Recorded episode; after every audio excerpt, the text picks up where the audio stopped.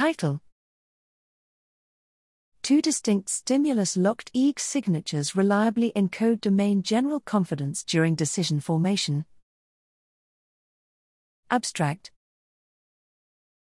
Decision confidence, an internal estimate of how accurate our choices are, is essential for metacognitive self evaluation and guides behavior.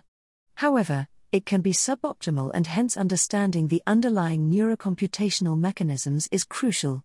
To do so, it is essential to establish the extent to which both behavioral and neurophysiological measures of metacognition are reliable over time and shared across cognitive domains. The evidence regarding domain generality of metacognition has been mixed, while the test retest reliability of the most widely used metacognitive measures has not been reported. Here, in human participants of both sexes, we examined behavioral and electroencephalographic, EEG, measures of metacognition across two tasks that engage distinct cognitive domains visual perception and semantic memory. The test retest reliability of all measures was additionally tested across two experimental sessions.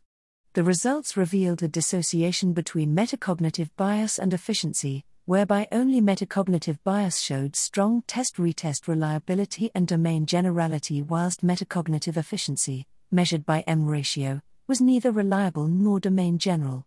Hence, overall confidence calibration, i.e., metacognitive bias, is a stable trait like characteristic underpinned by domain general mechanisms, whilst metacognitive efficiency may rely on more domain specific computations.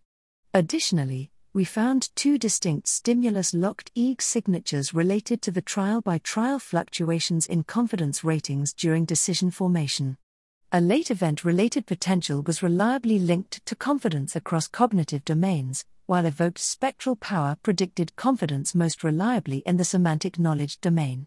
Establishing the reliability and domain generality of neural predictors of confidence represents an important step in advancing our understanding of the mechanisms underlying self evaluation.